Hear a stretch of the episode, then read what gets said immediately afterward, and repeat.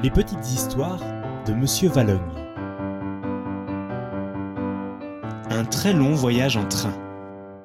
Le paysage défile derrière les vitres du train. Juliette et sa maman partent en vacances, juste toutes les deux. Elles vont à l'autre bout de la France, chez le papy et la mamie de Juliette. Le voyage va être très long. Le train est parti à midi et il n'arrivera qu'après le goûter. Juliette a pris son pique-nique, mangé ses sandwichs, bu son yaourt à boire, puis maman lui a raconté des histoires, puis Juliette a fait des coloriages, puis elles ont fait des jeux toutes les deux. Mais maintenant, Juliette s'ennuie. « C'est l'heure du goûter ?» demande-t-elle. « Pas encore, Juliette. Un peu de patience, » répond maman. Juliette tourne un peu en rond sur le fauteuil.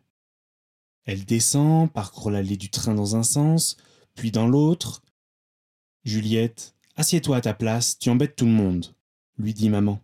« Mais c'est long, » répond la petite fille. « Patience, » s'agace maman.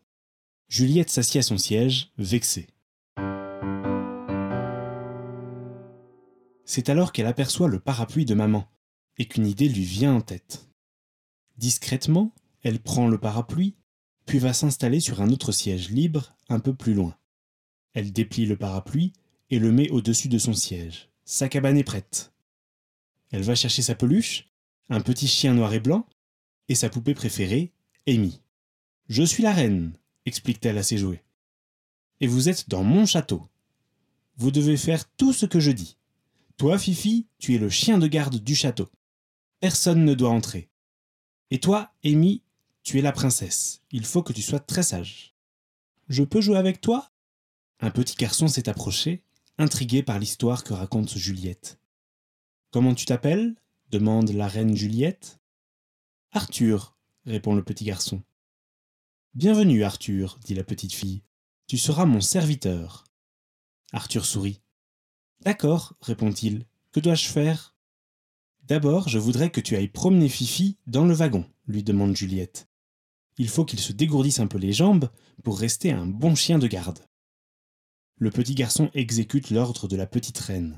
« Maintenant, dit Juliette, danse avec la princesse. » Elle lui tend sa poupée.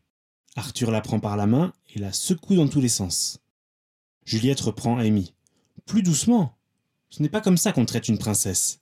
Je vais le faire. » Elle prend sa poupée dans ses bras, puis bouge lentement de gauche à droite.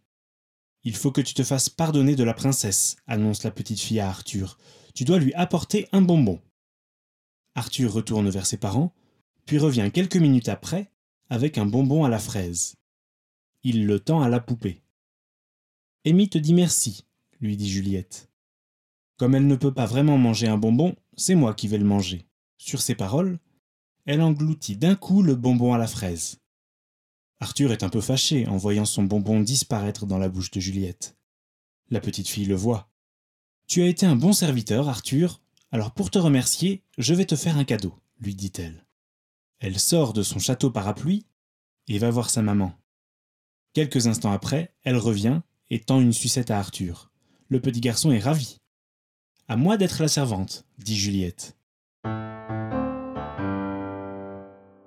Ils jouent encore tous les deux lorsqu'une musique retentit dans le wagon.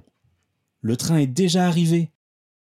À contre-cœur, Juliette replie le parapluie et rapporte ses jouets à sa place en faisant un petit signe de la main à Arthur.